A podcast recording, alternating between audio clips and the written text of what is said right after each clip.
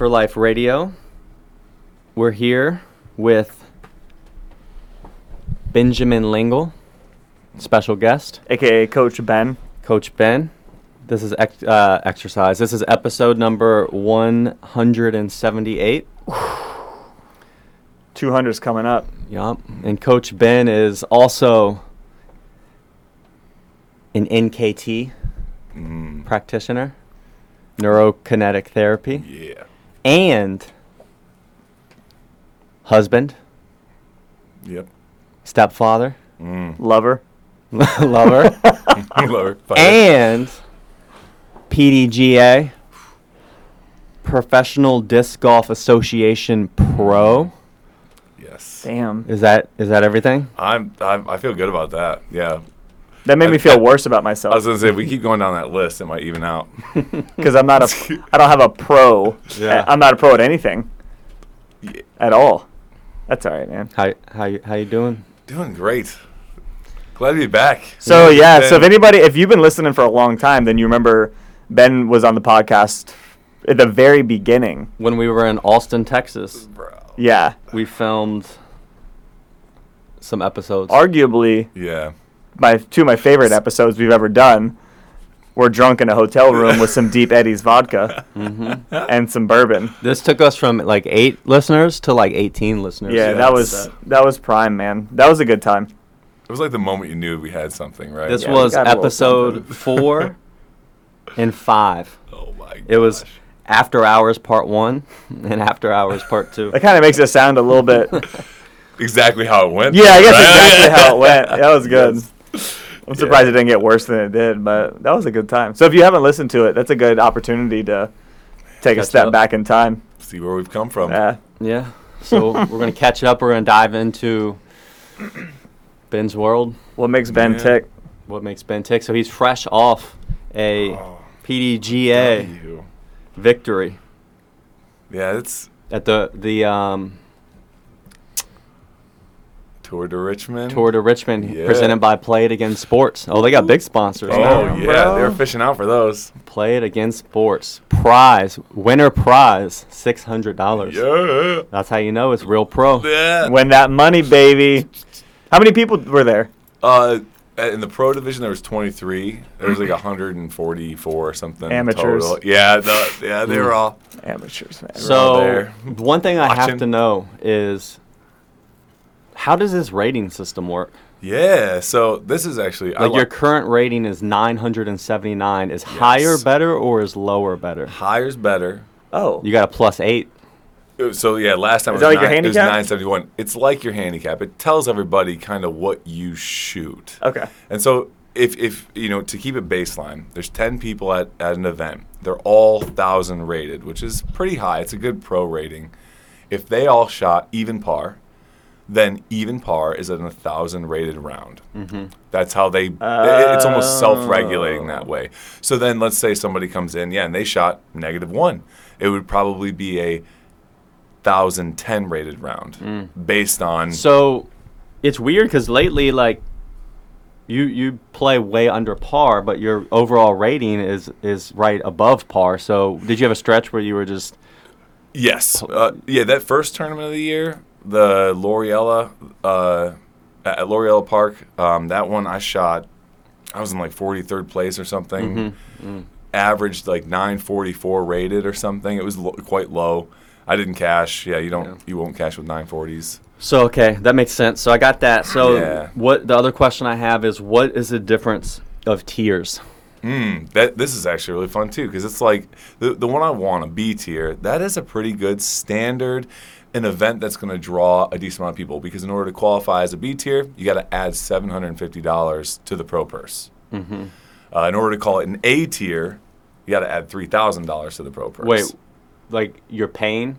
no, uh, like sponsors Oh, or the club or something puts that toward Got to, it. to Sponsor you. Yeah, incentivize yeah, yeah. Pros to come from all over the place. So you just need a sponsor like Coastal Strength and Fitness. Yeah, like, like head it up, like like get donate to that, and then all we could make you. elevate. You're saying we could make you A tier right now?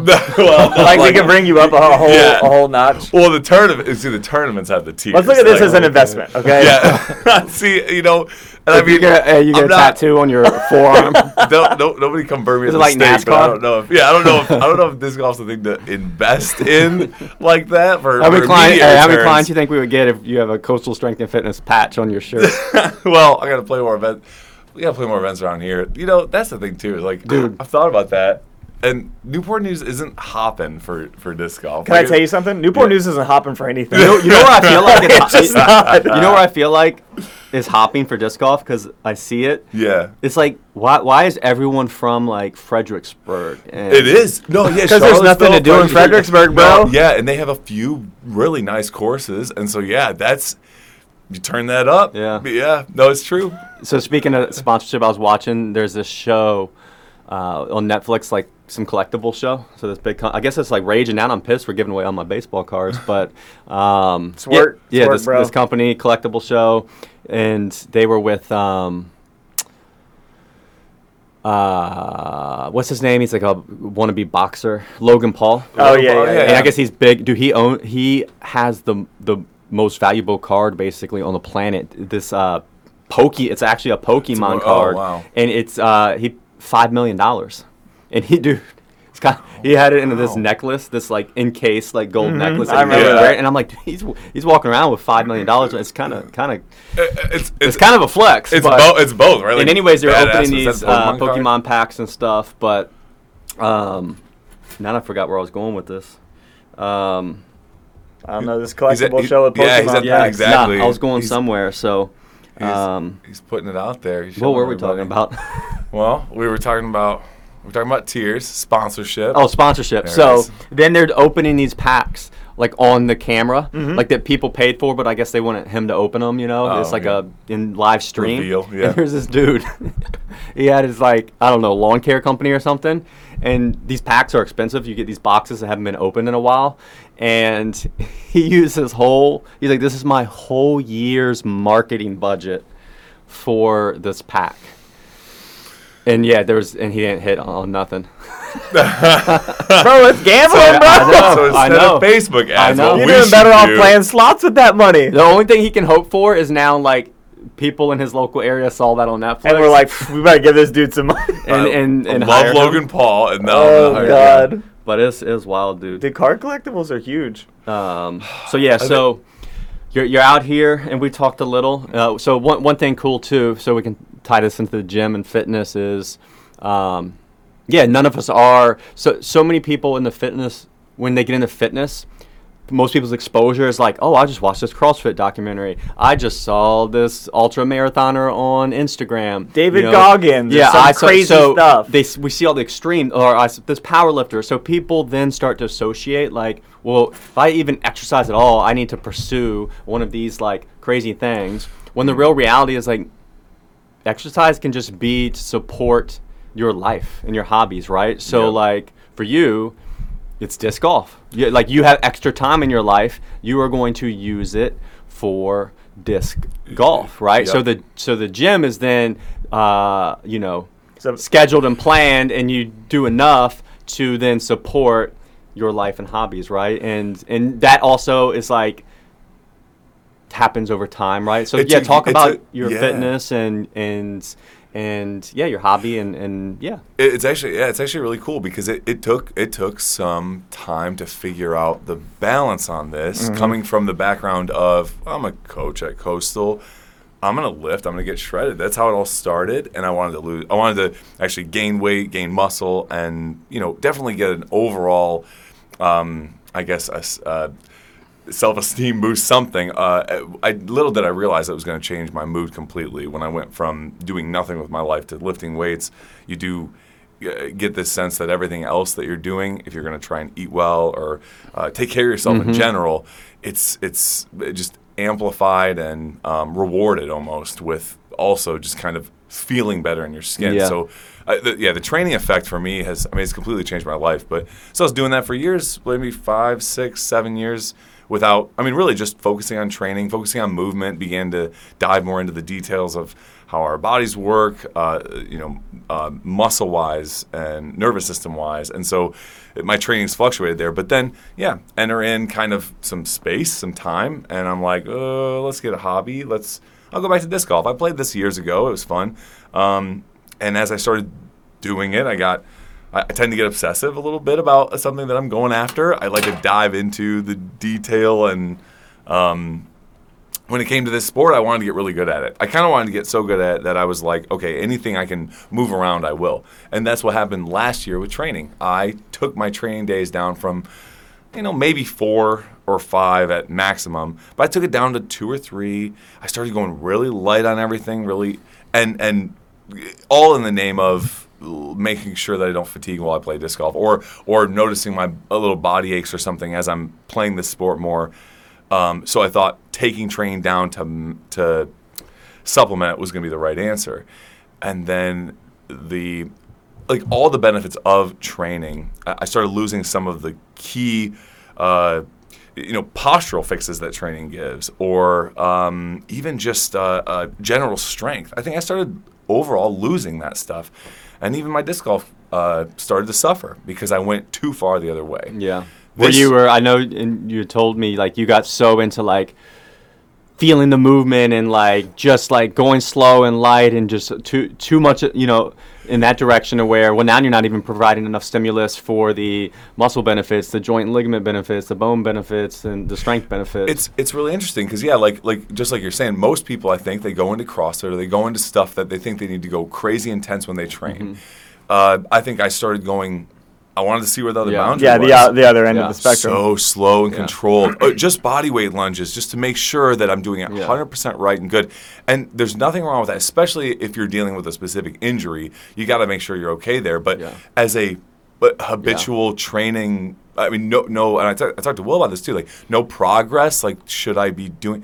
And uh, yeah, this year, just after good conversations, um, kind of was like, okay, well, maybe I do need to actually still challenge myself in training somehow. Make sure it's progressive or at least Yeah.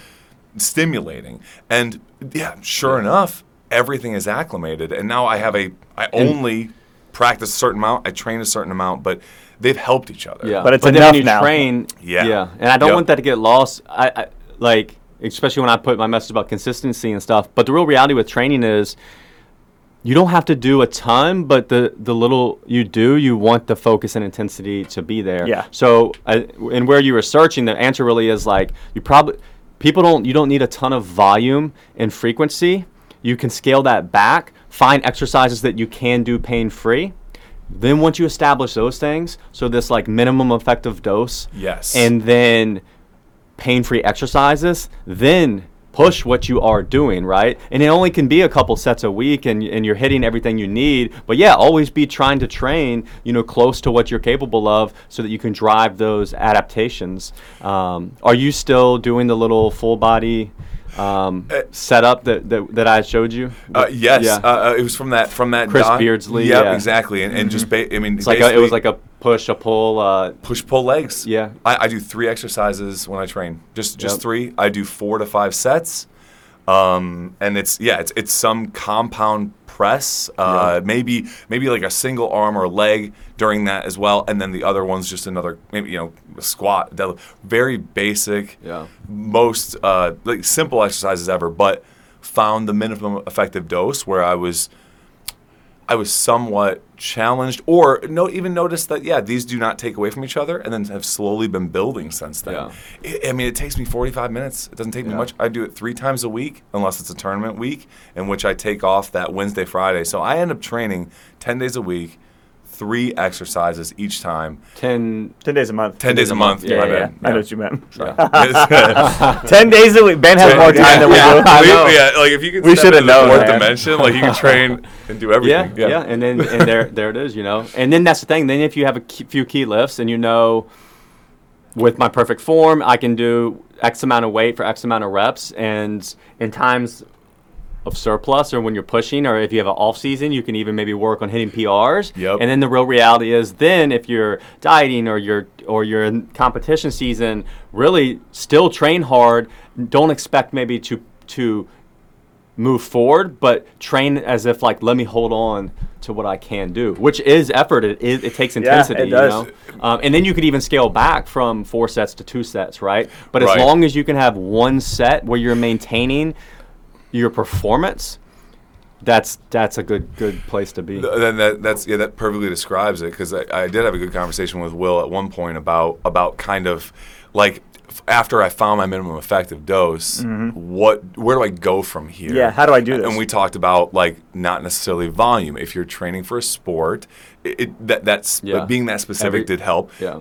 let that stay down, but hit one big set. Like work your way up to something where you are, like you said, Mm-hmm. maintaining this performance of, you know, you know, 185 squat or something, right? Like it's not the maximum I've ever done. It's not easy. I can't walk in Yeah. and hit one of those. But if I work my way up to it and I can hit that every other week or so, it does maintain Yeah. this Mm. strength, Whatever adaptations postural- are required, Ser- yeah. and- and it really, that's all it and, took. and that's what people have to realize. And like, it doesn't. And to a certain point, it depends on what you're trying to do. Like, if you're not a power lifter, you don't need to squat as most po- as possible. But to be able to squat 185 pounds for 10 reps or whatever, like, and maintain that, that that is that is great. I believe every, I believe everybody has and that. and pursuing certain things and that that's what we try to get at like w- even when you look at some of these fitness sports like they don't make a lot of sense for a lot of people because you start to get into risk reward you know Right. um, same thing with a ton of actually someone uh, messaged me the other day about cardio because I had an email that went out and they're like well what you know what should I do I guess you know I'll see and they were asking what I do and I was like well honestly most of the time I just walk outside yeah. but then I explains, look, like, because this guy gets so caught up as he logs into Instagram and sees that he should be doing all these things. Yeah, and people are all, just and all, you know, it, you, you do have the people who are like, you need to, you know, have the elite conditioning of a Navy SEAL, and I'm just like, well, what are your hobbies? What are you, what do you, what do you, how much conditioning do you need? Like, um, for me, I like to know that I could. The most I would ever need to run at one time would be like a mile, and pro- never that, right? I- I would No. assume like I don't know, my dog escape or Yeah. or there was a Something happening. volcano erupting, and I you gotta get out of there. Right? Move, Like, yeah. and and if I, my body composition is good and my general fitness and my I can move around on my feet, I'll be able to run a mile. And then you have your foundation of s- resistance training, right? Which nothing else can replicate that, so that needs to be done. And then outside of that, whatever you have time for, go for it. If you want to run ultra marathons, go do that. You know, but realize there's a time trade-off. So basically, I told him, yeah, if I was like wanting to optimize my conditioning and stuff, I would outside of my training days, I would um, do yeah like some low intensity steady state conditioning on a you know treadmill to where my heart rate's like at 140 for 30 to 45 minutes three days a week. I would do one you know interval session making sure i hit x amount of intervals. But here's the thing. Every extra minute i'm i have I typically to monitor those to optimize i would need to be like at the gym on the treadmill right or doing interval mm-hmm. well and I'm already there three times a week for 45 minutes lifting. So every minute I'm doing that stuff is a minute I. This sounds silly, but it, I mean it's every every it's your own individual stuff. I could be walking with my dog, No, it's true. right? And so and he's older, you know. So I'm gonna look. Am I gonna care about you know? And so I would rather go home and then walk for 40 minutes with my dog. Right, and then so that's like one reason. That's Yeah. a trade-off that I've come to grips with for my li- life. And then the second one is, for me personally, the extra cardio gains I get from having a more structured cardio uh, routine are not worth it versus because I'd have to do that inside versus the benefits of just walking, but I but being outside for, from sunlight, and then also luckily we live you know near like Noland Trail, so we're in nature. So the nature and sunlight, that actually uh, I value that more. Yep. You know, now if I had some sport I had to play or some specific event, I would I could yeah, that I you- needed it's to change it. something yeah, to yeah, yeah, yeah. that that would be your priority. But the point is, like, when it comes to conditioning, You don't have a need for that adaptation. like, do what, you? what, Like, s- always start with what do, yeah, what do I need this What am I working for, towards? You know, so um, and, and the real reality is have your base. You, you're not going to be able to replicate the strength training with anything else. So yeah, if you're going out doing five hours of all this other stuff and not strength training, that is the one thing we would argue against. Is like you should have this base of strength training, No It's matter actu- what. and it's going to make you better. You know, we ha- Every runner that comes to our gym that doesn't strength train Yeah. gets better after Yeah. they start strength yeah, training. PRs and all Every and all single this. one, dude. So find that foundation of you know 90 minutes a week to strength train, get some walks in, and then yeah, whatever extra time, have at it, go for it. Get Yeah. a hobby like Ben's, you know, go all in on it. You know, play recreational sports or or just go walking with your dog or you know, like that stuff's cool. Be active. So when we talk about minimum effective dose, it's because like we think you should prioritize these things first, and then um, you know do all this other stuff. Or maybe you do want to be a power lifter, right? But understand, then there, you know, it's all cost time. Everything's a trade off. You Yep. know. If now you're in the gym working on your Olympic lifting, that's an extra six hours a week of practice. Yeah. Right? Okay, well, that's six hours of lifting. That means that's six hours of other stuff you can't do. You know? Yep. And the reality is, if you have a family, career, stuff like that, you're time crunched. So, Yeah. um, And health is multifaceted, so Yeah. you got to decide if this stuff is is is the is what you're doing like worth it? Yeah, like you're saying across the board, like getting outside is a I mean it's a huge component of health. I'm sure that y'all could actually go into Yeah. quite a lot of detail on that. So you not being inside on the Mm-hmm. treadmill, uh, yeah, prepping cardio wise for something you're not actually going to use versus going outside with your dog, like Yeah. that relationship that. Um, it, Yeah. Health. I, I guess in your case, and I bet you if we all looked at it this way, Well- your health is increased or your health is maintained. Yeah. And that's for you, and I mean for all of us. Like that's kind of the main priority is like health, longevity. Let me, you know, make sure I'm doing all of the things I need to do rather Mm-hmm. than all right. Well, I want to optimize my fitness and my cardio, but then you start neglecting the other facets of Mm-hmm. Yeah. wellness, and that's how like we start to be and you know some type of detriment to ourselves. Yeah. And and again, it's like finding the most bang for your buck, right? Like, Yeah. Oh, yeah. cardio bros will come and be like, "Oh, you know, the extra conditioning helps, you know, prevent heart disease," and it's like, yes, but it's we talk about this all the time. It's massive diminishing returns. Yeah. Right. And Yeah. the bigger chunk is what's your BMI? Yeah, That has a higher correlation with decreasing risk of cardiovascular disease than any specific food or um, tons of extra cardio, right? And, Mm-hmm. In fact, you can do so much cardio, You start to go the other way. it starts to be like you start to be higher risk. Yeah, like people Um, that do like marathons, ultra marathons, and that are doing it frequently. Honestly, not the pinnacle of health. Yeah. They're they're not.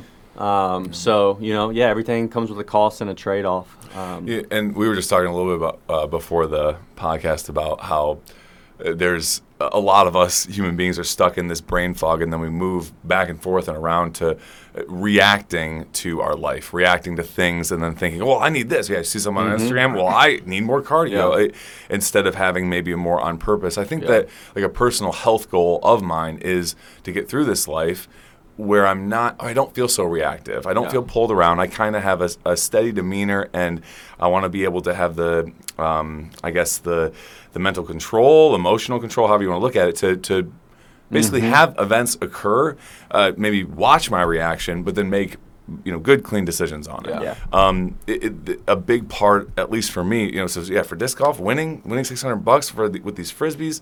I, I mean, not gonna lie to you guys, I slept with my putter that night, and I just rolled over, and I was like, "Thanks for making me six hundred dollars."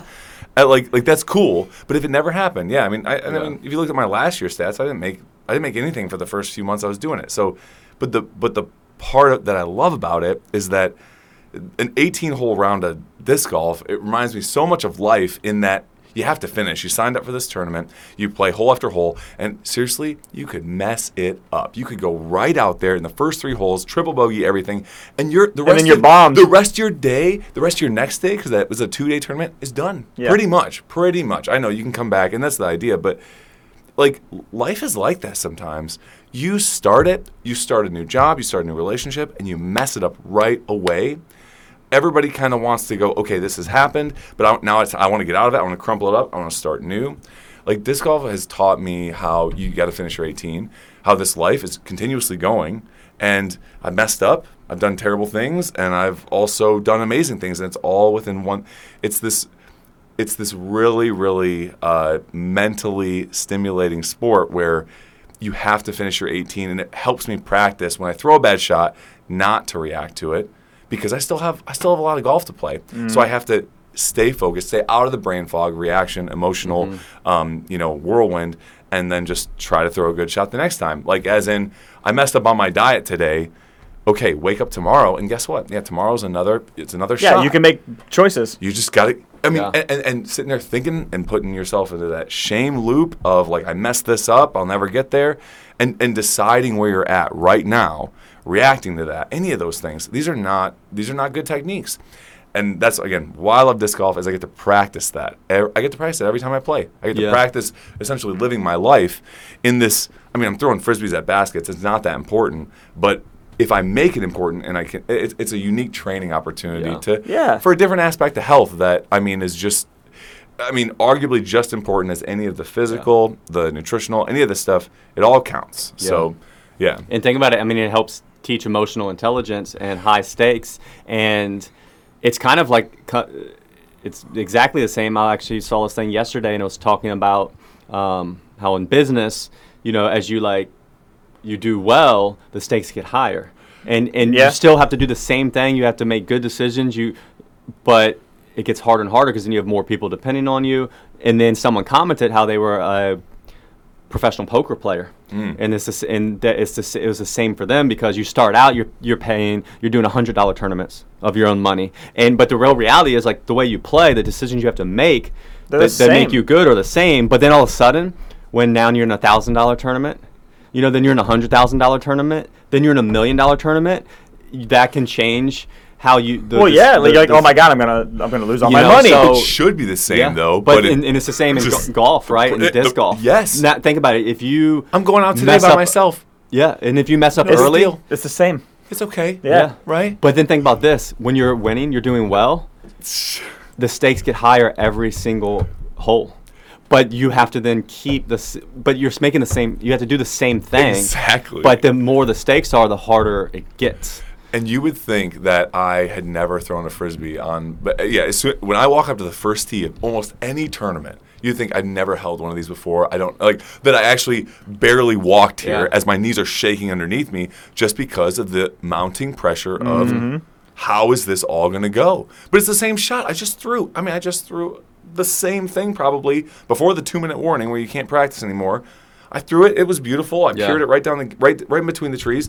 But then I walk up with the pressure on, and I just I can't even see straight. You know, like there's so much riding on it. Mm-hmm.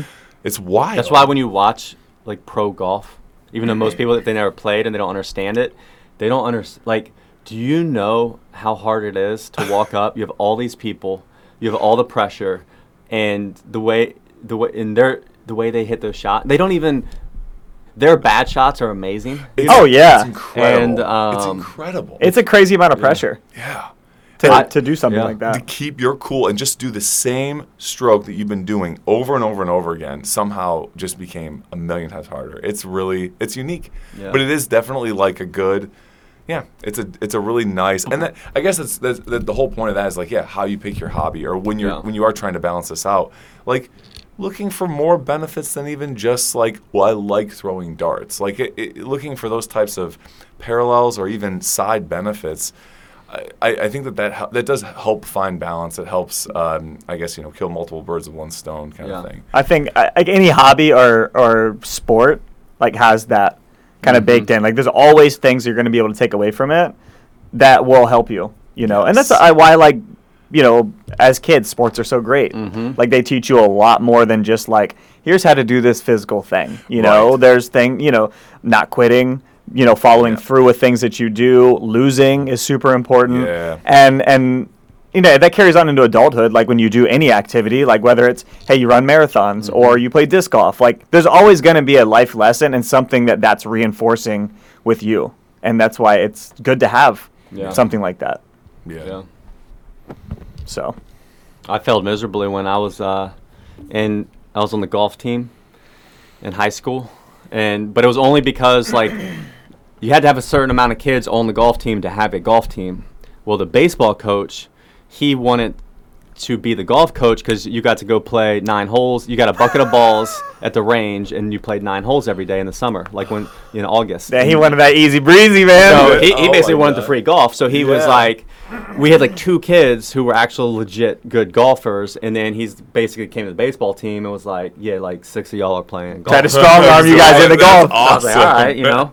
And then what happens the way the it used to work in high school golf is then like the day before a tournament, you would uh, all play your nine holes, and like the top three or maybe even just two actually scorers would then get to go play in the tournament. So I was like, cool. I'll, I'll, basically, I just get to come out here and get free golf and Yeah. never have. Well, one time, one of our top two guys like was on vaca- family vacation, so there was this open spot, and then we all play the nine holes, and I you like do shot. shot- and here's the You, thing. you, here's you actually did really well. Yeah, you, you practice every day, you get pretty good. Yeah. you? Yeah. So I, I got decent, and then yeah, shot and made it, and it was the s- nice course in Williamsburg, like uh, the In Nas- Kingsmill, or- No, Oh, okay. it was like Williamsburg National or something. Oh, okay. And yeah, so th- then all of a sudden though, you when you have to go, you know, and you're playing, and every shot counts, right? Yeah, You yeah. That- well, that's the thing. Like, there's no, it's not just redos. Everyone, bro. everyone's standing around when you're teeing off, right? This, this could have changed my life, right? Yeah. Yes. If I would have hit this drive right down the center, you know, grab your tee, everyone's clapping, Yeah. you take that confident walk. Yep. Uh, who knows, You're a golfer. Who yeah. knows? Yeah. No coastal. It's just. bro? Did you shank it? Shanked it, dude. like, like where you shank it like backwards. Just right to the parking And lot, man. Here's, here's the thing, though. If you're just doing this with you, you know, Your buddies? your practice, your round, you just tee another one up, right? Yeah, exactly. No worries. You, you can't do that. You gotta go play from that shot. go- you gotta play at the last That's hole. Exactly it. So I gotta walk backwards and now, okay, let's get this puppy out there. Did you have to move the crowd? That's the Yeah. worst. Like the crowd, Oh, like, no. go back up, like my golf falls under your feet. Shank it. and then you're just in your head. You're dead. You know, and then essentially, and then you talk about you gotta finish. You gotta finish. So this is the type of thing where I would have just quit, or you pick up the ball and go to the next hole. But no, you gotta finish. That's it, dude. dude, this is so it. now just imagine What'd you, just- what- hey, what'd you score on that Hey, hole? Just hacking through. I, don't, I don't even remember the hole, but I remember coming in. And then when I'm coming in, and uh, Andrew Gregory, he was the, at that time, he was my JV coach in high school. And then he was the coach at Heritage High School, baseball coach. And he actually, his wife came to the gym for a little while. And he's out in Smithfield now, but he was, I guess, like the dude sitting at the end taking the scores. And I had, dude, I had a 134. oh, damn. because I, you know, I was, Yeah. just, and um, yeah, you know, so of course he, you know, I told him, and he gives me a hard time. And Yeah. it was just a completely miserable, Just a disaster. It's no, and that and that I guess you teaches know some what. things. Uh, I was gonna say I think I think it's actually it's com- it's the competitive version of these sports Mm-hmm. where you can't just pick up the ball and go. Yeah. I guess if I'm yeah, if you're casual, you can just So- it's like starting your day. You know what it is, and this this ties in well with like exercise and nutrition. Like when there's an accountability to where you can't lie and you have to be honest, you learn you learn a lot. Yep. Actually, I Right? mean, you yeah. Because think about it, you can go play golf and shoot a hundred. But how many times? by picking how many mulligans. Yeah, But you you can also track your calories and and eat fourteen hundred calories, but actually eat two and a half thousand calories, Yep. right? Just like you can you can shoot a one hundred. But you, you really shot. Yeah, it's easy to do that when no one's looking. right? Mhm. So you know, there, you there's, learn there's nothing. some lessons. you learn yeah. or gain nothing from Um, that. Yeah. And and then the real, real reality is, okay, you shoot 134, you're honest. Now let me improve, and you hold yourself accountable, and you go. And that's forward, but- uncomfortable though. When you're like, ah, damn, I So shot 134. awful. Yeah. Yeah. Yeah. So that's you know. So when I was watching like through the little app, your Yeah. your your stuff, and then I, I would see you're, you're winning and you're getting, and I'm like, man, all I could think about was the stress then of every shot. But then Yeah. that's but then Yep. you know what is it like? Pressure creates time. But that's how you become great. Yeah. And that- and because that's then now what it you're feels operating like. at this with at this level. You, you like, and that is like, uh, yeah. So that first round, right? I me- uh, remember, we I think we talked about it too. Like, I hit that. I was being patient. It's one of these courses where birdies are out there, but you can't force it because the the gaps are too tight. The whole, the too many bad things can happen. You just have to play smart and wait for a birdie opportunity to make your putt. I've been waiting, waiting, waiting, and then I made bogey, and I had that moment of just like. I guess like that's that's where it comes down to. I've been in that situation before. You take bogey now. Now I feel like I'm falling behind. Yeah. Stress just went way up. Because, And then you're trying to play catch up by doing too much. right. So it was, and in that moment, I thought, okay, you can't do that. You can't overcompensate, but instead, dial in just one or two notches harder. And that's exactly what happened. I went on this. I went on this tear where, uh, to my opponents, they started to get in their head because it was a five or six hole stretch of just. I wasn't missing anything, so it was kind of crazy because it was like it didn't matter if it was. A, I mean, I sunk a 80 foot um, putt on one of the holes. I threw a one uh, ridiculously over and around a tree where I guess like if it would have missed, it probably would have flew away by the basket. Um, but it was, I guess, yeah, close enough. But anyway, just just shots that you don't see go in a lot, and I was doing it one after the other after the other, and it was a really, I mean, it was yeah, it was that moment, just like you're saying, without that pressure, without just forcing myself, no, take the bogey. That's what you actually got now I get to look back and I have this confidence going into the rest of the tournament that if I want to turn it on, apparently I have it. Mm-hmm. And like you don't learn that about yourself unless you have the pressure and you have this moment of do or die, sink or swim. Yep. Here you go.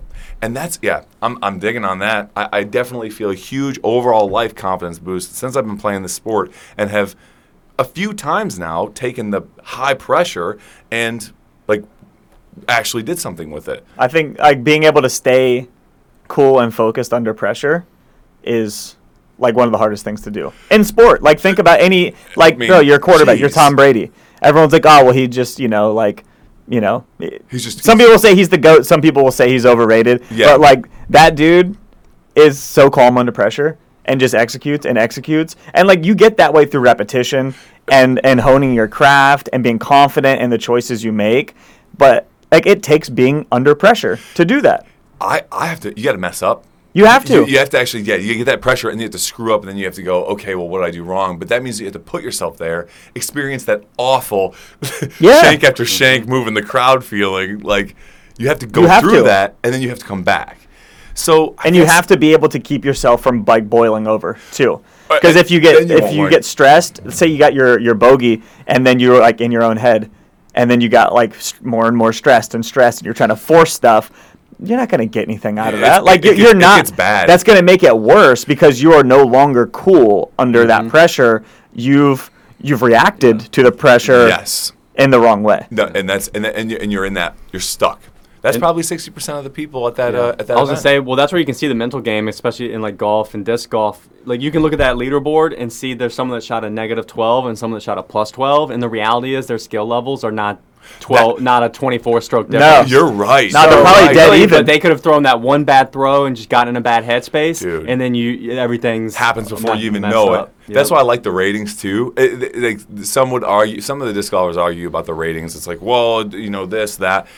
I find it kind of like you guys are saying about BMI, and it's right. Like, like overall, Yeah. yeah no matter how you yeah. feel about it, it yeah, probably and- is and- right and Yeah. there's the ones who don't like it are the ones who don't like their rating. Yeah, Well, you know, exactly. exactly. You're, you're 100 percent Yeah, right. are There's the no- top- there's no- the top people complaining usually, about the Yeah, I was gonna say there's usually no thousand rated players that are going, ah, there's something wrong with Yeah, this. like, No, I'm- I'm not a 1,000 we're- rated we're player. solid, so Yeah. we feel good about this. No, and th- I mean, yeah, you could play your home course only, and you could boost that rating up or whatever. But the point is, like, it's pretty accurate. So yeah, if you look at the ratings and then you look at how people finish, generally speaking, they finish in order. Now, every once in a while, yeah, you get a low rated person going super high, or yeah, super high rated going low, and that's that's what it is. It's the mental. It's the they got stuck in a loop where they couldn't get out of that Yeah. pressure.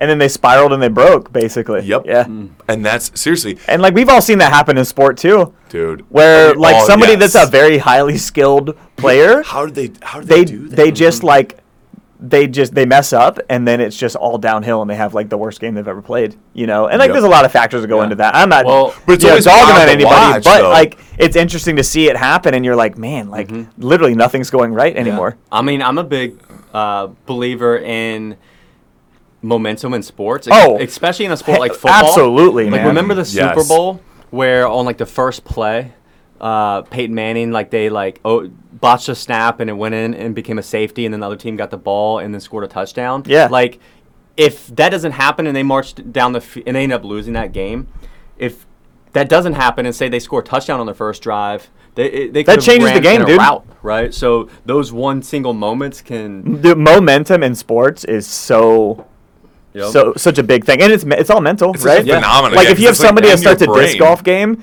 and like the first four holes they just destroy everybody, how's everyone else gonna feel?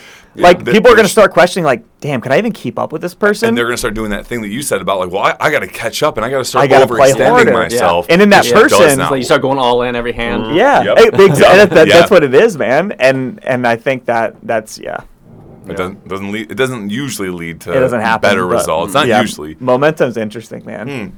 It just ta- and it takes one thing. It takes hey, we're dead dead even middle of a game, pick six, Yeah. and then the whole game swing. shifted. You know, Yup. so Or you can see it in baseball too. Like a pitcher can be pitching a no hitter, and then that one guy gets a hit or hits a home run, you're losing, and then all of a sudden it you, the floodgates open. Yeah, like your knees buckle basically, and that's Yeah. that's game over. It's so it's so cool.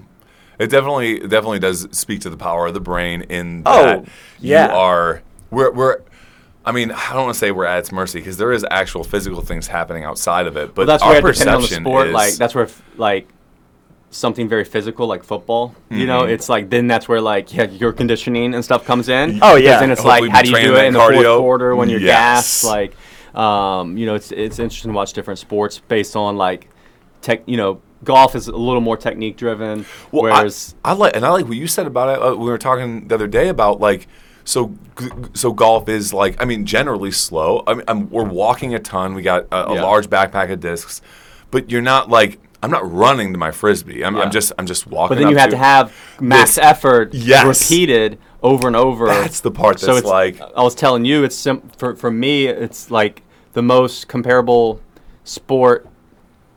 Like golf and disc golf is very similar to like a pitcher in baseball. Yeah. you know. Well, because would you got to be on it every single time. Yeah, and Yep. but and then you have re, re, you know you have to have this max effort over and over. So it's eventually you're gonna lose. Um, seven power and then and then can how and really uh, as far as being in shape for something like disc golf and golf like if you can maintain your power longer than other people That's the difference maker. that that's going to matter Because when you start to lose that, then you you know your your pitches won't be as fast Yeah. in baseball as you want them to be. They're so Yeah. e- easier to hit, and then you won't be able to throw as far as you need to. It- it and then when you you gotta frisbee when you gotta add a little more oomph to like say throwing a frisbee, like Yep. then you start to lose your precision. You know, because you're giving more than you are used to Yep. giving, and Oof. it's just hard. I saw this uh, Yes. interview with uh, he was some strength and conditioning guy for some pro team, and I don't even remember who was interviewing him. But dude, it was so good. He was talking about so you you know how sports training went through that thing where it's like we're gonna try to replicate sport movements in the gym with Yeah, I rem- exercises. I remember that. and they basically know now like. Yeah, that's not smart. Just go, Yeah. go lift, make your component strong, right? Like make a strong muscular Yeah. system, make a strong, uh, you know, cardiovascular system, make a strong, you know, joint leg, and and then go play your sport, right? And the way they know to look at it now is so for a while they'd be like, oh well, if I just this is just an example, and the one he used, well, if I throw a weighted football, I'll, I'll be able to throw a regular football better, right? Mm-hmm. But what you have to understand is the inputs to your body, and, and you will, this will go nicely into the NKT mm-hmm. stuff, is well, but if you normally throw a football from this angle, and then you have a weighted football, and it, may, and it changes things like four inches, even though they're both throwing a football, that's two completely different things, right? Yes. And I even went through when I came up playing baseball, they would do the weighted, Weighted baseballs bats. and weighted bats. Uh-huh. And the real reality is like, or you would yeah, go in the gym and, and let me do a rotational twist that's like a baseball swing. And the reality is like, no, like that's, if anything, you're actually making yourself worse at your sport because it's confusing your neurological patterns and Mm-hmm. Everything. Right. So it's like go in the gym, do the basics, get strong, reinforce, don't hurt yourself, and then go play your sport. And really, it's just hey, the gym is Yep. to in that case, You know. give your body like more ability to create force Mm-hmm. Yeah. in your sport. And, and that's so what in your it reality, is. if someone's like, "Well, let me throw a weighted frisbees," maybe that's the reality is like, well, now it's a different sport. You know, you know, you're, it- you're literally learning a different movement Yeah. pattern at that point. Yeah. Mm-hmm. I'm used to throwing 175 gram. uh, I mean, down to like 169 or something. But like that, that is what my body is used to coordinating from my left foot all the way Yeah. through my right arm. Like Yeah. that, that, Yeah. that motion Yeah. is used to this kind. So could you imagine if you taking like a cable and trying to do a, a frisbee throw I- with? And people do that, you know. No, and that's and I, I, I do want to speak to that because I talked to Will about this. Like, yeah, same deal about the progression thing. I'm like, what do you think about adding some type of sport specific? And it's and we talked about it, it's like it, we kind of arrived at like you could do something that trains explosiveness, but Mm-hmm. Like a medicine getting- ball slam getting or that throw, yeah. specific is not. And yeah, I mean, Yeah. I, I mean, I tried it. I kind of was I was feeling around with it, you know. And that's the thing without without a professional standing over me, making sure that the coordination didn't change. I mean, yeah, some actual long full disc golf, disc golf motion does not translate at all. Yeah. It does. I mean, I, I'm too worried about the resistance curve. It's it's. I mean, the gravity's coming from above, and if I'm pulling a cable, I, I get it, but it just doesn't. It's not the same. It, It's not the same. I ended up. Uh, I ended up doing. Um, I do uh, cleans is, is kind See, of my so explosive just a motion. power move. Uh, Literally just a leg to arm coordinated motion to just make sure that that area of my life is still Yeah. powerful. It doesn't even replicate either my, Yeah. my backhand or my sidearm. It doesn't. Yeah. But it's directly- training your muscular system But- to have speed and power, Exactly. which then That carries translates over. to It, it- it's and, and trial error wise, yeah, that was that's been the best. Yeah. It's Yeah, been the good. most translatable. Yeah. Um, but yeah, I mean, as far as like how the yeah, because how the brain works, how we movements movements are just behaviors. I really like. I mean, behaviors as in when I wake up, I have breakfast like this, or I wake up, I go to the bathroom. I wake up and I brush my teeth. This this behavior that's almost ingrained that you almost becomes second nature. That's the same thing with how you bench press, how you throw a frisbee, um, and so. I guess like when we're looking to change something or improve on something or whatever, it's a lot more complicated than just yeah. Do it. isolate it, yeah, do it, whatever. It, you're, well, you're, think about it when you hear all these football players and these quarterbacks, and they come in and they're like, "Oh, so and so needs to work on their throwing mechanics," and you think, "Oh, that's a professional athlete. That should take a day." You know, And Like, no, like, you're and supposed nah, to he- We're not going to play this guy for a year because he needs to redo his throwing mechan- his footwork. Yeah. You know, remember when they retaught Zion how to walk, Yeah. stuff like that? Yeah. it's, it's it's yes, it is that complicated, and that's the thing. I definitely want to plug this. Is like, I promise you, it goes. You, think oh, we all just walk automatically, no worries. Yeah, well, most likely, all of us have some type of inefficiency in there. Oh, God, we yeah. could bring it all the way down to the way that we breathe. The way that we breathe, we're over breathing. We're taking in too much oxygen and not actually using it. Um, it- like there, there are benefits to stepping back to even the most basic movements and making them more efficient. Yeah. Um, and and to let people know as we're now getting into this, you know, you do at the gym, you're coach, coach classes, but you also do um, movement therapy, which is rooted in neurokinetic therapy, uh, which neuro, neurokinetic therapy is corrective movement system that addresses the cause of pain based off of dysfunctional movement patterns stored in the brain. Yeah. And you know that's deep. I think so. One way I like to describe it to people, and I actually thought of this uh, as as it was happened one time. You notice how, say, you go to a new house for the first time, or you move in a new house, and you go down or up the stairs, and you you you got to like actually think about like putting your foot and how many steps there are, Yep. and then you you notice once you've lived there for a while, you run up the stairs. You, you're not counting them, but you it's seamless. You don't even think about Yep. it. So you know what your body does is, you know, you learn these patterns. Hey, you learn how many steps there is and the distance of them, and you can do it with your eyes closed and not even having to think about it. That is That's a movement pattern That's- stored in your brain. That's right. Right. Yep. So, and we develop those based off of different things. Right. Say your legs were four inches shorter, the way you run up the stairs would be different. Right. Or if you had one ankle that was hurt, you would get hobbled, and then and then you would run up it that way. And then even though your ankle got better.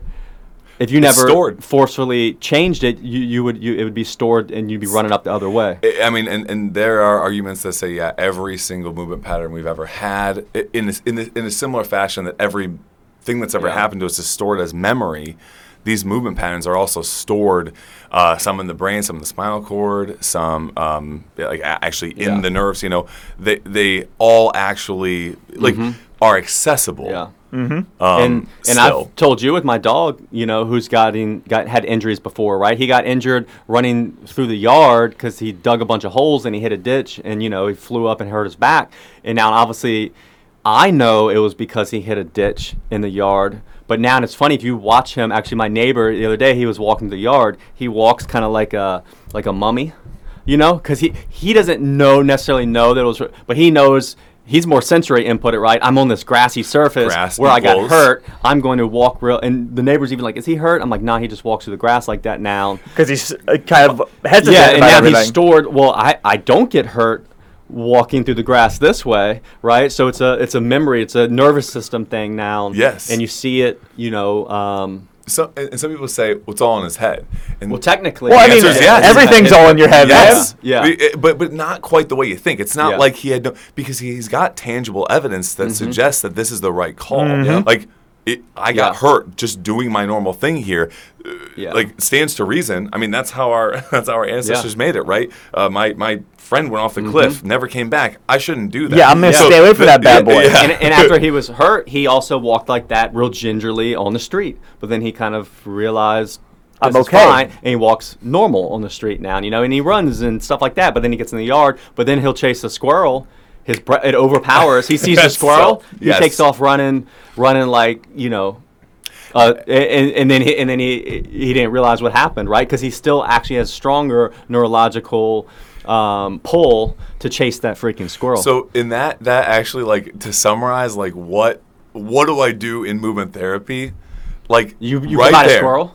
I literally I find the squirrel. Yeah. First I find your nervous system's greatest fear, which I, I definitely I definitely rehearsed that. I thought about that. I was like, because that's exactly what we're doing. I mean, it's weird, but like the muscle testing and how are you doing something different than a doctor does, right? The- uh, uh, somebody will look at you and go, look at your neck's cocked to the side. There must be something wrong with your neck, right? They could be right, they could be wrong, whatever. But the way that I do it is I assess and test, like. What is the purpose behind the neck to the side? Yeah, why did it end up like that? and usually it surrounds some type of uh, grass situation trauma. or yeah or, or, or even or even something over time but yeah. so like this is working better. This is so i don't have to be afraid. This is so and so if we can find out what that actually is then we can give the the system a squirrel something like positive and exciting enough and helpful enough to adapt to. Yeah. so Uh, yeah, I mean, I can't. Res- you, you don't restore cartilage to bone on bone, but if that squirrel is exciting enough, your knee will learn to move differently, mm-hmm. and Yeah. I mean, literally, even if it is bone on bone, can very, very well function without the pain.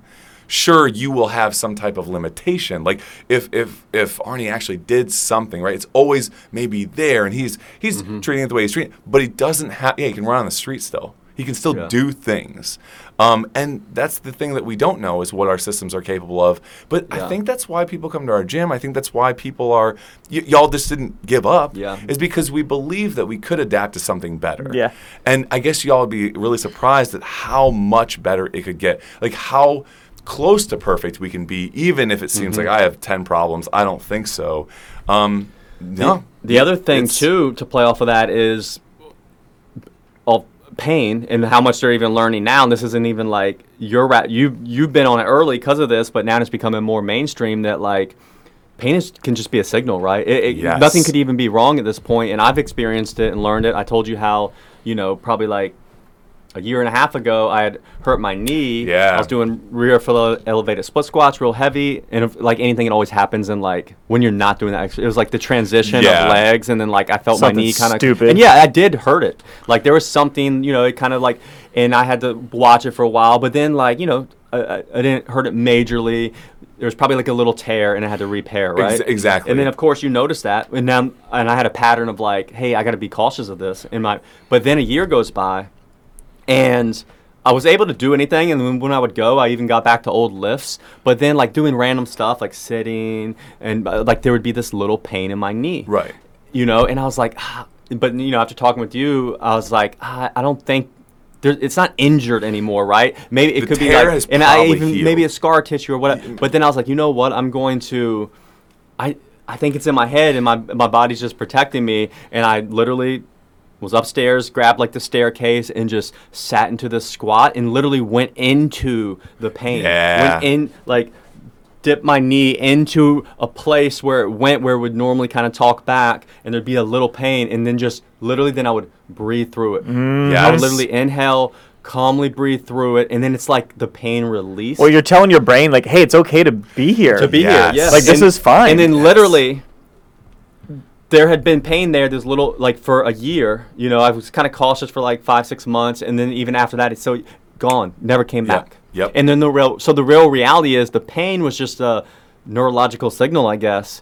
Probably, like you said, It wasn't probably actually did, an injury or or uh, or- or and the pain was there for a real. I was li- literally Yes. feeling it, and that's what people have to realize. Like pain.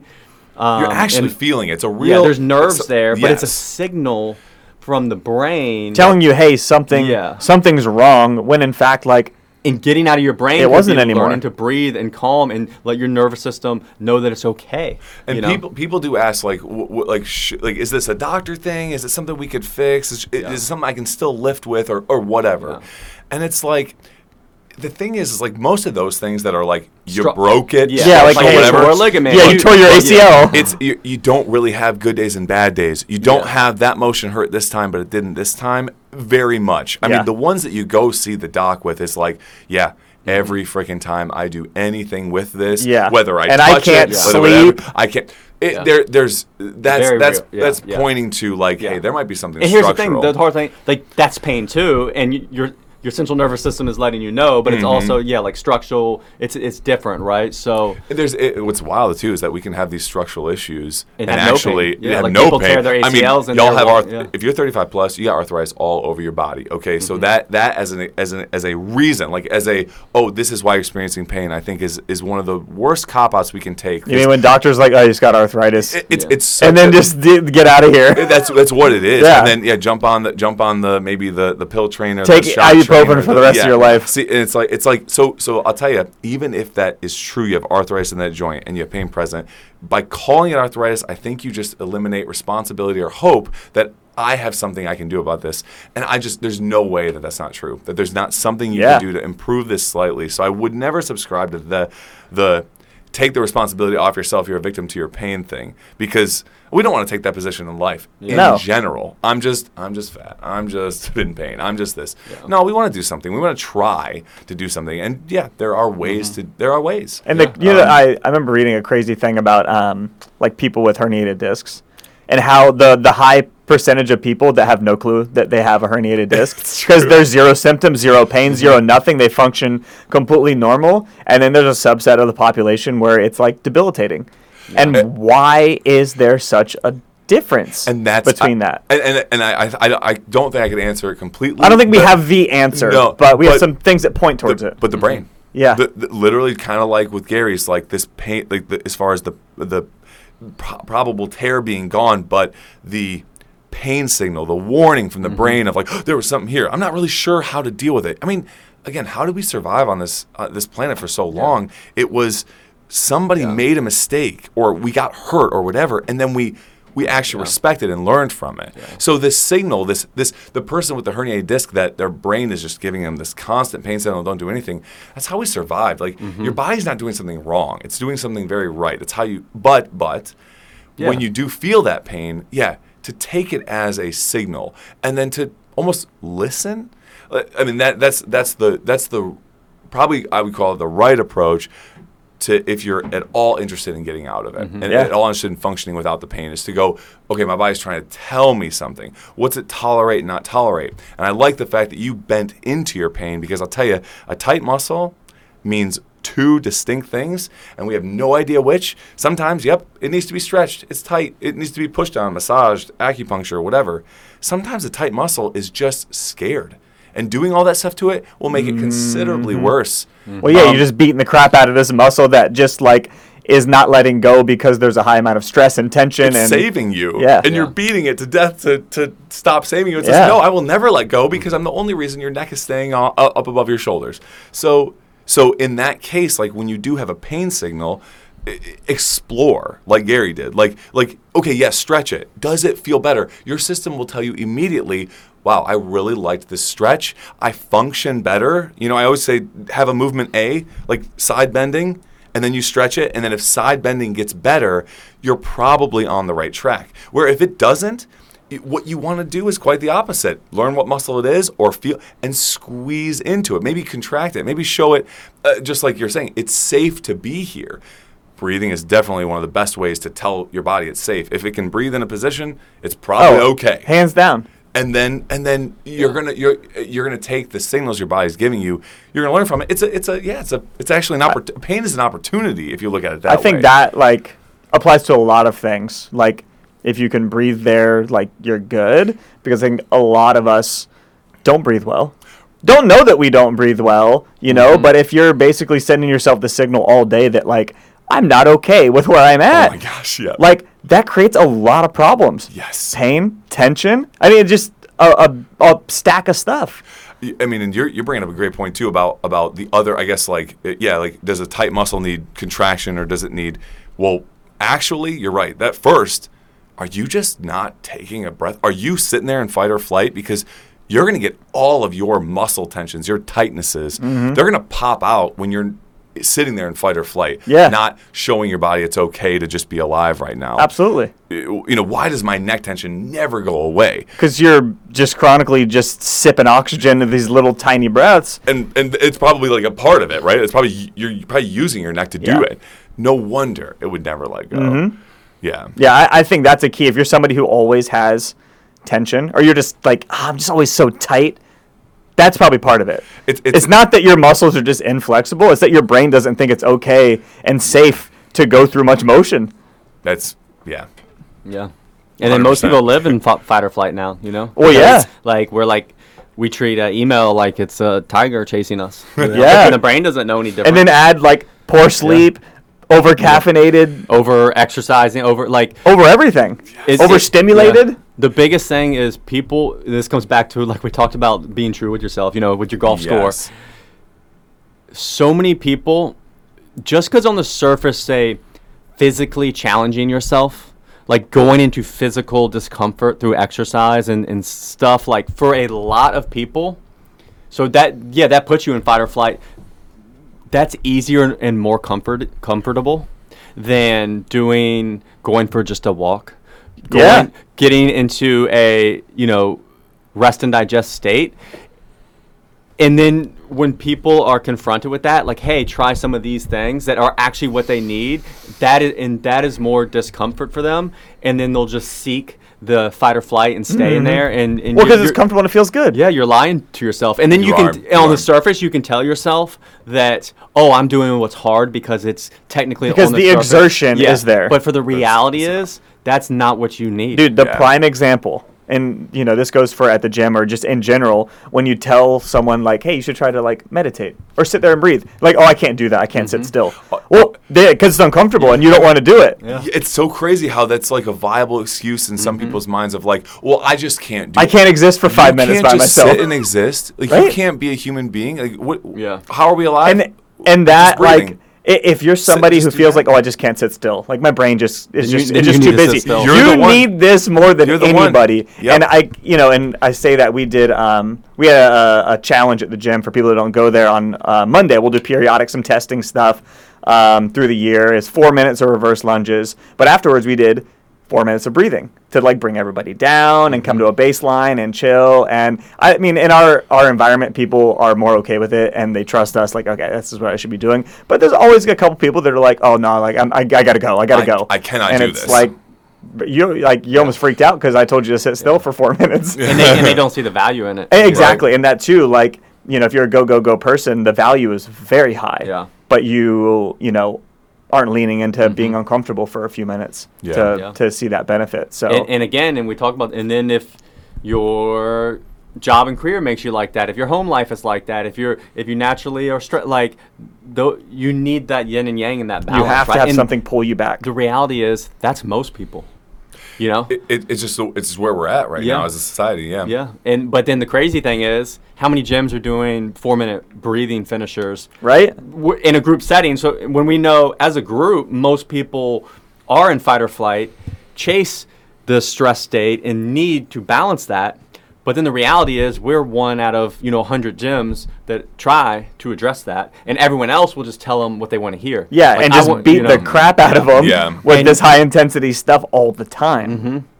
you know and then yeah people wonder why things don't get better or why they end up you know with certain obstacles and roadblocks and and the crazy thing is it gets harder and harder to get away with as you get older because you end up with more life experience more Uh-huh. responsibility you know so Less control if you don't practice. I mean, that is a, is a flat out skill to take yourself out of that fight or flight mode and put yourself back into Mm-hmm. parasympathetic. Because here's the, here's the deal, and this is something Ben Ben said. I think it was one of our training meetings, and basically it was like you are in control, no matter what. Like you are in control. You're in control of the the decisions you make, um, the reactions you have to the things that happen around you. But like you do make the choices, no matter how hard they are. You still like you do have control, and like there is something empowering about that to know, like, all right, well today was hard, but I still control how I feel, Yep. how I react to this. Like, it, it doesn't mean that it's super easy for you. It just Yeah. means that I can make the choice. Yeah. And I think for people's training, for their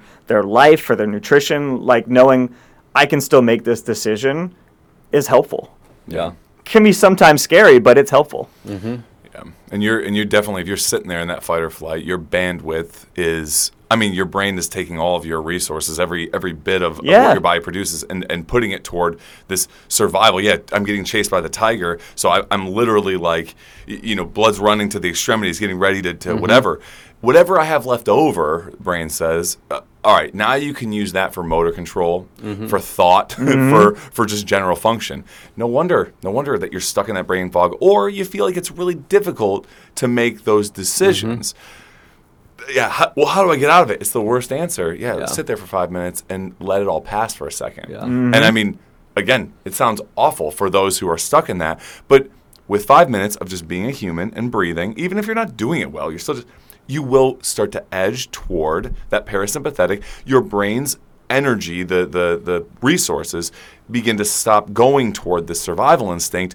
And will immediately flood the thought processes, the clarity of mind, uh, the clarity of actual, and that's the one that gets me. Why this has been so cool is like, if I, so you're saying that if I want to move better, if I want to like, I guess have more coordination or perform better, the clearer the mind, the cleaner and calmer mm-hmm. this is, the more. Ac- I mean, so it's access to it. Yeah. Mm-hmm. Because within every one of us is this massive potential to be coordinated. Some people they say, "Oh, I used to have it," you know, but but really, it's there. And I mean, I mm-hmm. know some people, I guess, are working with less, but at the same time, like your your potential is waiting at the end of that spectrum of I'm calm and focused and clear of mind. Yeah. No way are you ever going to achieve that if you are stuck in this idea that yeah something bad is is around the corner or or gosh yeah like I just have to keep going I just have to keep going. So um, yeah, it's definitely There's some cool some cool research around like the like physical versus mental stress and how if you're extremely mentally taxed, and this can go for a hard day at work or emotionally you had a hard day or you're super stressed, how much it diminishes your physical capabilities. Like the amount of force you can Yes. output mm-hmm. and you know how well you perform and things like that are very diminished based on just that mental stress. That's like it all pours into the same bucket. Yep. You know, like your physical and mental Yeah. stress. Like your nervous system's just one thing. Yep. There's not like a separate one Yeah. for your mental and one for your physical. Yeah. One for your job, one for the gym. Yeah, like it just doesn't work that way. Like turn they, like up. they're all the same Yeah. and they affect each other. And that's why it's so, you know, people will watch, you know, Joe Schmo professional CrossFitter workout routine and but that's his job. Yeah, that's so what- that's he what gets to everything goes towards. all this intensity and stress into this working out whereas if you were at work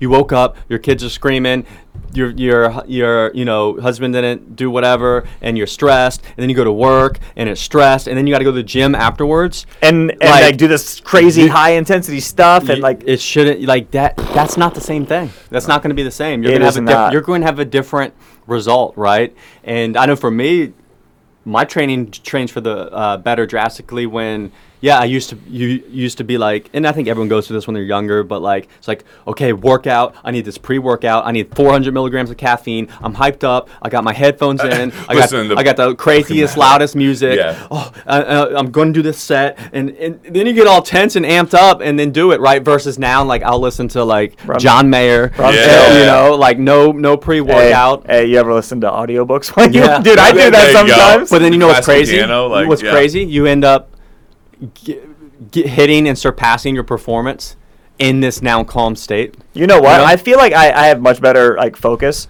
Like I can really just focus on a set and like doing like the best that I can now. Yep. Whereas Yep. before it was like you're kind of sucked into this cloud of just noise Like and gonna force it. yeah, Yeah. Dump it- dump exactly. it all and in, like yeah. and not to say that like there wasn't performance there, but it feels way different Yeah. Yeah. operating how both of us probably do now. And even when you show like it- you, this is where running is a great sport for comparison. It's like, and you know, fitness plays it. Uh, fitness levels and genetics play a huge role in this. But a lot of people think, like you'll watch these guys run a marathon, you know, and they're running it like a you know one, one uh, like a four minute mile pace, you know, for a marathon, even better than that. Yeah. And you watch, and you you you must think. Oh, you think how you would feel trying to run that fast, and the reality is you would maybe be able to maintain that pace for 200 meters, right? And Yeah. so you you then go to well, that's an all-out effort for 200 meters. I would be gassed, and you know you start getting all sloppy with your form. But the reality is, they are not in that headspace Nope. at that place. They are the way you would maybe feel running a nine-minute mile. Oh, I'm calm. I'm under control. My form is staying That's good how they feel. they're just at a fitness level where they are actually at that place mentally, just at this elite physical level. But mentally, you know, and, and they- they're Yes. able to be calm and, and collected, right? So same thing with CrossFitters, right? Like they get into these WODs, their fitness level's so good, they, they're not, they're doing a 15 minute WOD. They're not actual at their 100% because you would burn out. Yep. Whereas we could go and start to do what they do and burn out really quick because it maxes us out. Right. And mentally we're then gas we're breaking down. Mm-hmm. So that's what people have to understand. They'll, you'll watch these things and, you know, kind of make the wrong correlations to with how you should feel during your training. Yeah. So I, I definitely, I definitely feel like they that the uh, and I, you guys have addressed this probably way way um, more specifically, and there are good Mm-hmm. specifics for what how much weight should I do or how much how much how many times should I work out a week. Yep. But I feel like that's and the it's all relative. It's all It's relative. all relative exactly, and that's to what people understand. that That- part though yeah. get, and check your mental check your breathing breathing breathing is your personal trainer like Yeah. more than anything Yep. should should i be doing this how is your are you, do you have to Yeah. hold your breath the whole time no you Yeah. should be doing it is that too much weight do you feel under control Yeah. do you feel calm and focused while you're doing this i mean yeah it's hard like yes it should be hard Yeah. it should be stimulating enough for change Yeah. but those are your are your saviors those are the things that will Well- always keep you Yeah, and with with weightlifting is perfect, right? Like people always uh, judge based off oh, like if if that's a big weight, that's heavy. If Yeah. that's a light weight, if it's a small weight, it's light. No. If you go in and you're doing 10 repetitions and you, you, you go until you can do 10 with perfect form and you could maybe have done only two more. So we'll say that, so that means you did uh, 10, 10 reps at a 12 rep max and you did 30 pounds, right? That is the same as if someone happened to be able to do 10 reps with a 12 rep max at 80 pounds.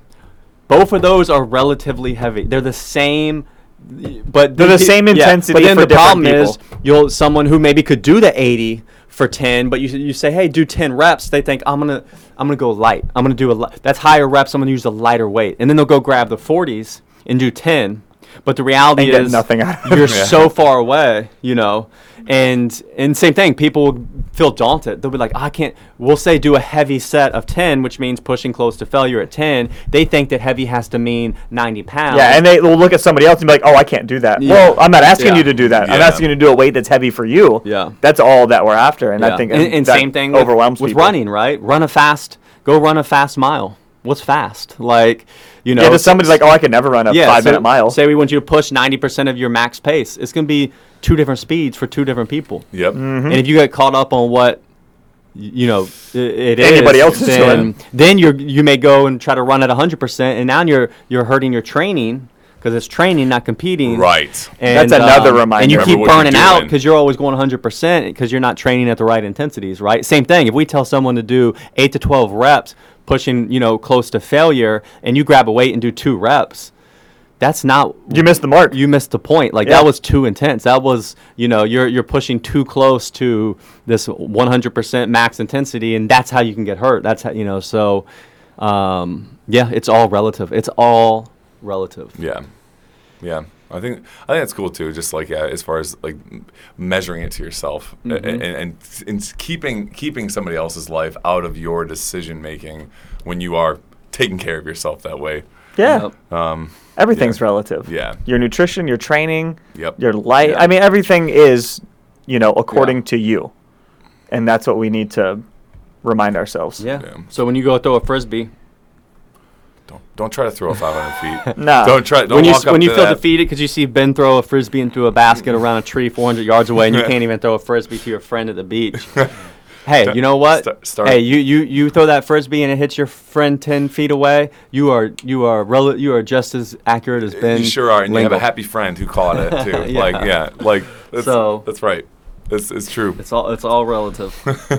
um, all right, I think that's all we got. yeah, Yeah, we can wrap Cool. it We up. checked in with Ben, yeah. Thanks Just for having me training. on. He'll, That was, he'll be back. Learn some NKT, it was good to good to Some jump life, in this. some life lessons with some Ben. life lessons. Yes, Mhm. yeah, that was good. That was a good time. You've been on that. Um, I heard y'all finally got on that crock pot game.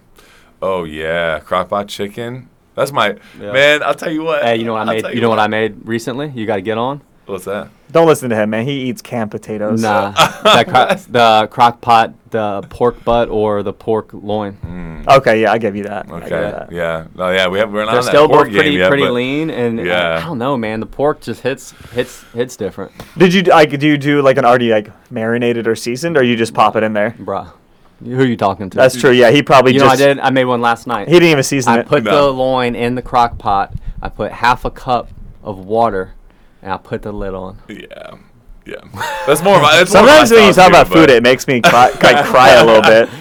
Just You know the- I'm, I'm popping up to those tournaments though with my chicken and rice bowl. If somebody asks me, they're like, "Is that pasta?" I'm like, "No, Nah. it's not pasta. Like that's gonna that's gonna wear it down." the So, pot like- pasta's heavy. You'd be like Michael Yeah. Scott running that Dude, I love you, that you, marathon. you eat that chicken and rice, you never get you don't get full. But You and the thing like- is, there's no reason I do that. I, I, I just prefer more plain stuff, and I like like I like the say the flavor of like the beef or the pork. So if I and sometimes I do like to use sauces and spice stuff afterwards. But then to me, it changes. It's it's almost it's too. It tastes like whatever that seasoning is. That's the point. Yeah. That's like the whole point. Yeah. Yeah. It's that But- but then that's what but it's like chicken doesn't taste like anything. Right. And that's why you add no, yeah. seasoning So to I'll it. say this: Pork- like I very rarely yeah. eat chicken. Actually, I never eat chicken by itself. yeah. Hmm. beef i prefer the flavor of beef versus I do anything like the flavor of to it. beef. Yeah. uh, pork i i can um I, uh, to me, it has enough unique flavor, but I, I do like, and maybe this is just more because then I feel like I do like bar. I mean, it's a classic combination, right? So I'll do the crock pot pork, shred it up, Some and I barbecue do like to hit it with a little barbecue Yeah. sauce. Well, it's just Um, such a perfect combo. Like beef, though, a little salt, Yeah. I could be happy. yeah. That's it. Just enough salt on But there. yeah. I'm good. Salt, yeah. so hit yeah. that if you want to switch it up, Well, okay. What were you doing before good. the crock pot? Dude. They would boil, it. Boil it. What the? F- Yeah, just boiling chicken, salt and pepper. and All these like, years? game to- yeah. And yeah. the problem with that's Some the baking, mess, man. But yeah, and then you got to watch it. true. No, no, uh-huh. that, no. That is that, the nice You- part about the crock. you didn't just want to put it in the oven. Put it in the oven. I've done that too. That wasn't bad. You guys are Nah, uh, you guys are both the laziest cooks I've ever met in my that life, is true. which is okay. you're There's right. nothing wrong with that. No, but I'm still gonna give both of them shit for it. You no, and well deserved. It's like it's the only way to be for us My to be successful. And you know what I've learned lately? Like I would never eat veggies simply, and it's funny what you'll rationalize. Like I'll spend time to cook, but like because it's, they were just too annoying to cook. But now I, I just do those steamable bags, Those are hands down And I- the best and I eat thing plenty of veggies, dude. this- ever.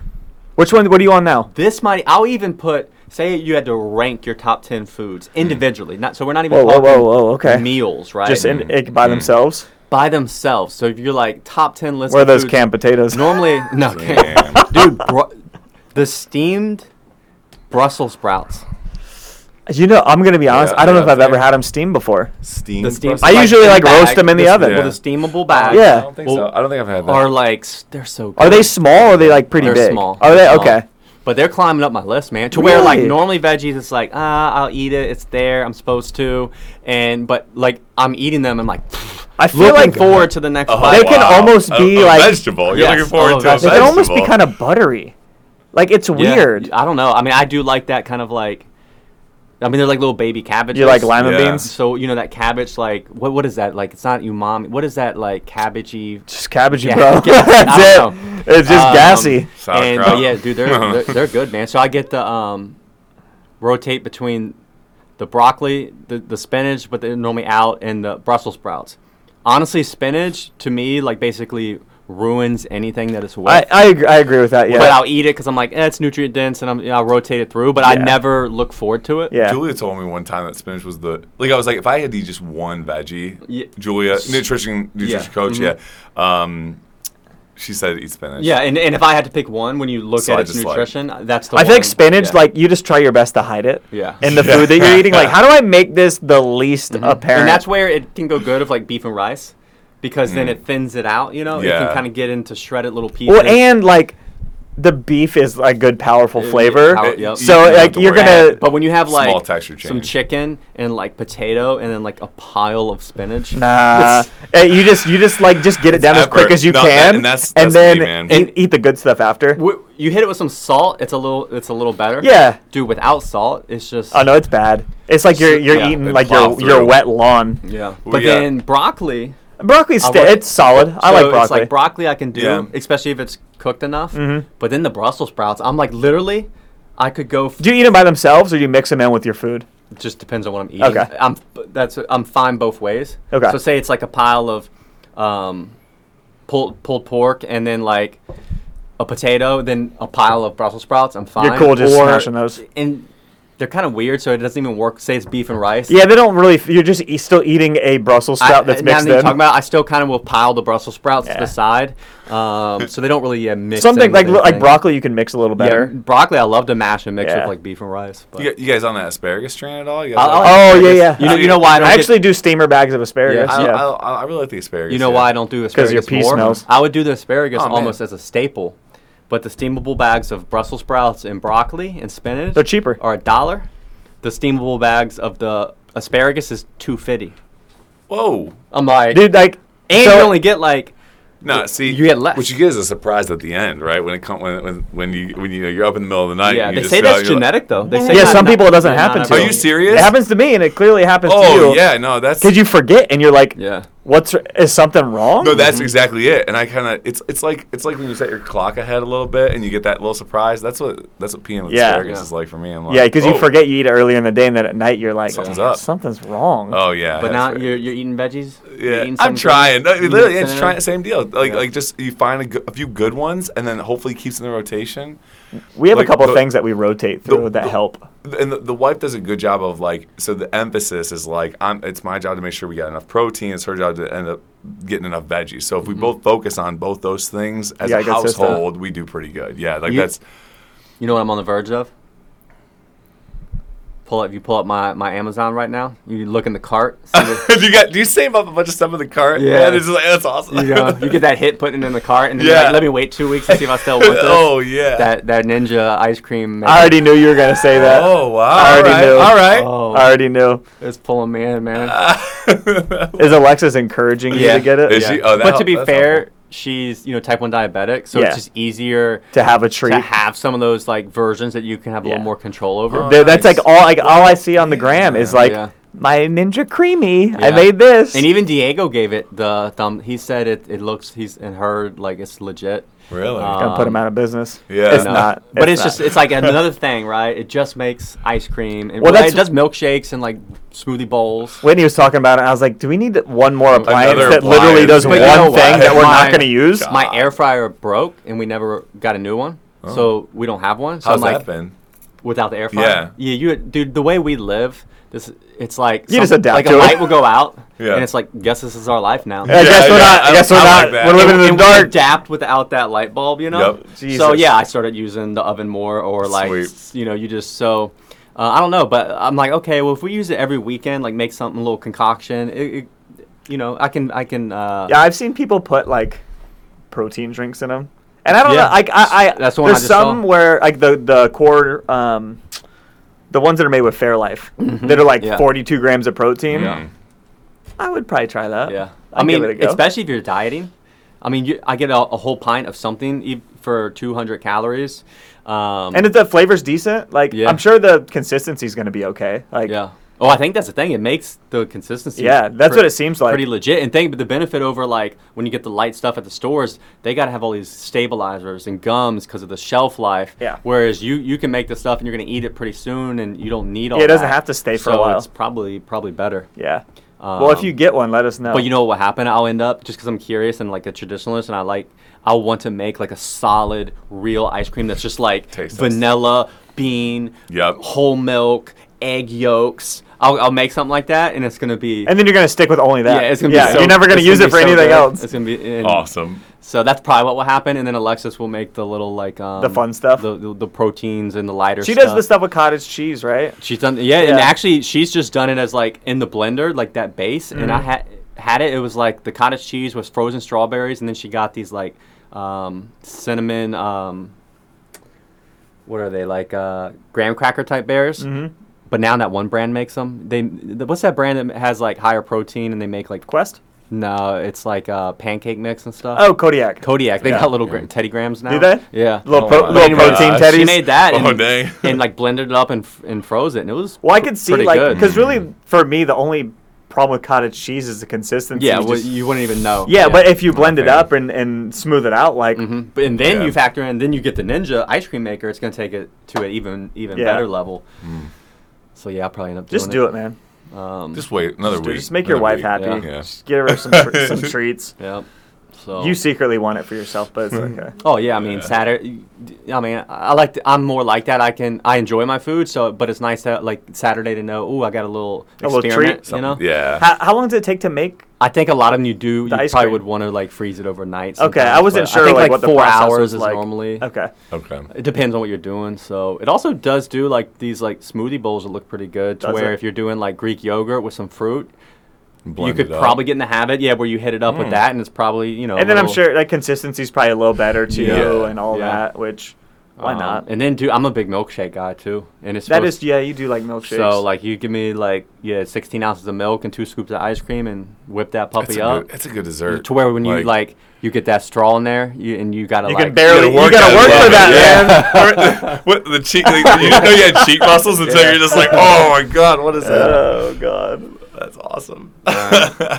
hey throw some Brussels sprouts in there. Hey, Stop. spinach. No, that's- no, I no, get, no, my spinach no, in my milkshake. That's all. Jesus Christ. That's all blended Roll, there. roll up the raisins. I'm gonna call Ben over for a, a, a pork, pork shoulder and Brussels sprout smoothie. Oh, Oh, no. yeah. Let's we try just this lost out. everybody. Yeah. They're gone. Collectively, everyone's gone. About Five minutes ago. All right, that's all we got. All right, let's wrap it up. Yeah. We're, we're the worst at wrapping it up. That's okay. Okay. All right. No, that's all right. Yeah, thanks thanks for listening, Yeah. everyone. Yeah. We'll be back. We're gonna start a little, little more longer form like this, just letting letting y'all clients get Yeah. to Coaches, clients. hear the coaches, stories of other members, and now you know me. yeah. Yeah, now you know Ben intimately. Mm. All right, we appreciate you for listening. All right, catch you next time. Bye bye.